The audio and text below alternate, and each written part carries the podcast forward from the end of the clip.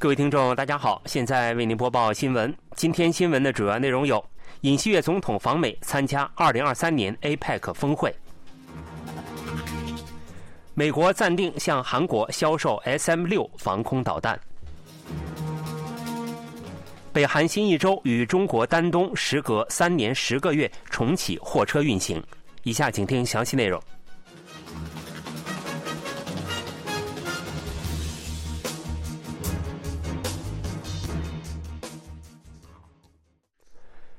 韩国总统尹锡悦十五日离开韩国，前往美国旧金山出席亚太经合组织第三十次领导人非正式会议。尹锡悦将在美国当地时间十五日抵达旧金山，在与当地的韩国侨胞团体会晤后，在二零二三亚太经合组织工商领导人峰会发表基调演说。随后出席当地企业投资韩国的宣告式、APEC 会议欢迎仪式，以及与韩国未来一代在尖端技术领域的对话等活动。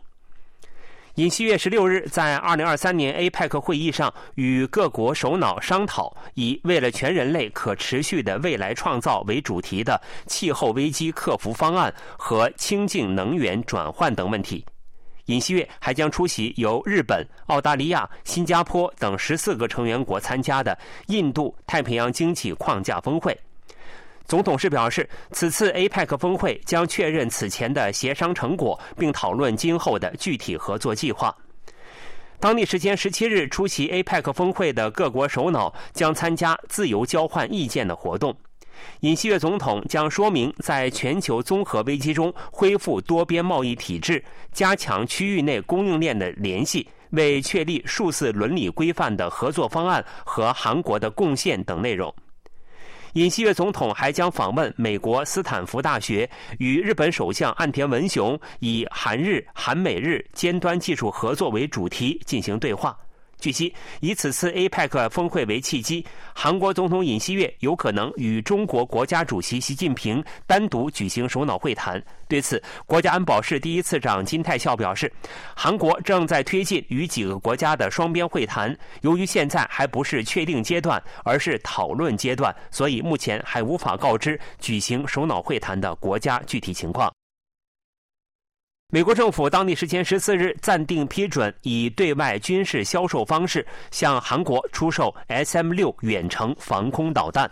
美国国防部下属的国防安全合作局当天表示，国务院批准了韩国政府要求的六点五亿美元规模的 SM-6 导弹和相关装备的购买，最终销售要经过议会批准才能执行。据悉，韩国政府要求购买最多三十八枚 SM-6 导弹。韩国防卫事业厅今年三月决定，以对外军事销售方式，确保搭载在 KDX 三宙斯盾驱逐舰上的美国产 SM 六防空导弹。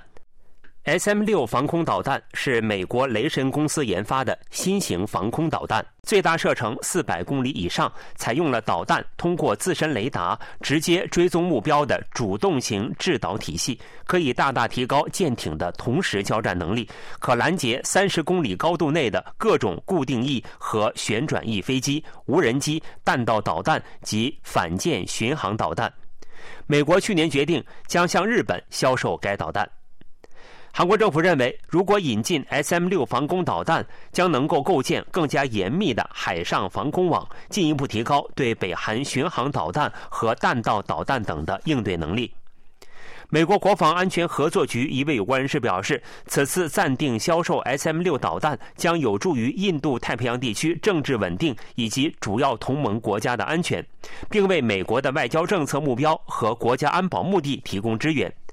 此次销售将加强韩国应对现在和未来威胁的能力，并进一步改善与美国及其他同盟的相互合作。另外，这位人士还透露，韩军引进 SM-6 导弹不会有困难，此次销售不会改变区域的基本军事平衡。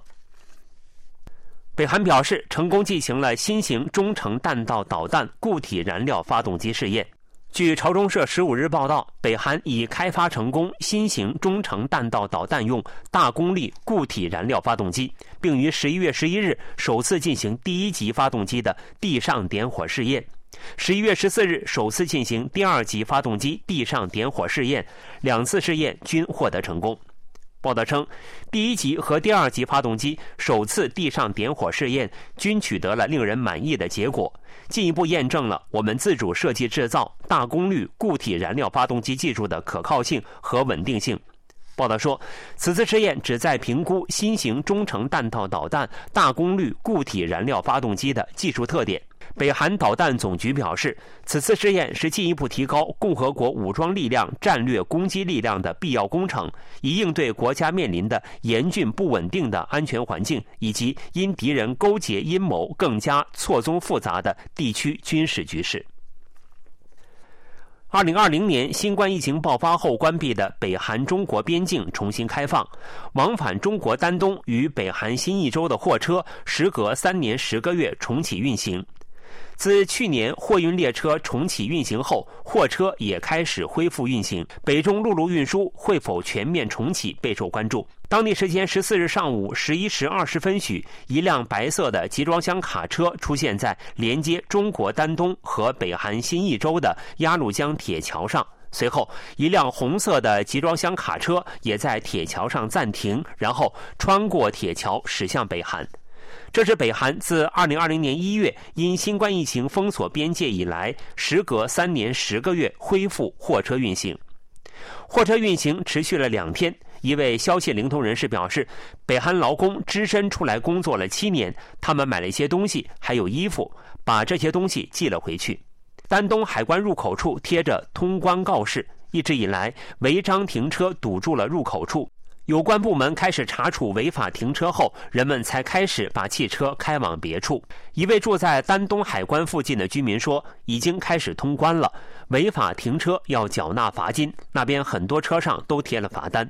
丹东海关物流集散地堆积了大量出口北韩的商品，不久前还是空空荡荡，现在很多货车驶入当地，有些货车还为了装货在那里清理货箱。进入本月后，中国吉林长白和北韩惠山的边境桥上也频频看到货车往返。中国长白县一位居民说：“开始运货了，最近几天特别频繁。那边那辆货车就是刚从北韩来的。自去年北中货运列车重启运行后，货运卡车也开始恢复运行。两国陆路运输会否全面重启，引人关注。”韩国、美国和日本当地时间十四日在举行亚太经合组织会议的美国旧金山举行了三国外长会议。韩国外交部长官朴振、美国国务卿安东尼·布林肯、日本外务大臣上川洋子当天在举行亚太经合组织领导人会议的莫斯康展览中心进行了会晤。今年九月底，韩美日外长借举行联合国大会之机，在纽约召开了会议。这是三位部长时隔两个月再次会晤。布林肯表示，三方将就共同应对北韩与俄罗斯军事合作对安全形势带来的影响，继续援助乌克兰等地区及国际问题交换意见。朴振表示，自今年八月韩美日领导人在戴维营举行首脑会谈后，三方合作达到了前所未有的水平。三方正在按部就班地落实三国首脑协议事项。朴振还说，在复合型危机蔓延的情况下，基于规则的国际秩序面临着诸多考验，加强立场相同国家间的合作比任何时候都要重要。上川洋子表示，目前我们面临着中东情况、俄罗斯进攻乌克兰、包括中国和北韩在内的亚太地区的挑战等诸多问题。为了维持基于规则的国际秩序，三国加强战略合作极为重要。韩美日外长在会上还就落实韩美日领导人戴维营峰会的协议事项，合力应对北韩问题交换了意见。韩国就业人口增幅连续三个月扩大。据韩国统计厅十五日发布的十月雇佣动向资料显示，十月韩国就业人口为两千八百七十六点四万人，较去年同期增加三十四点六万人。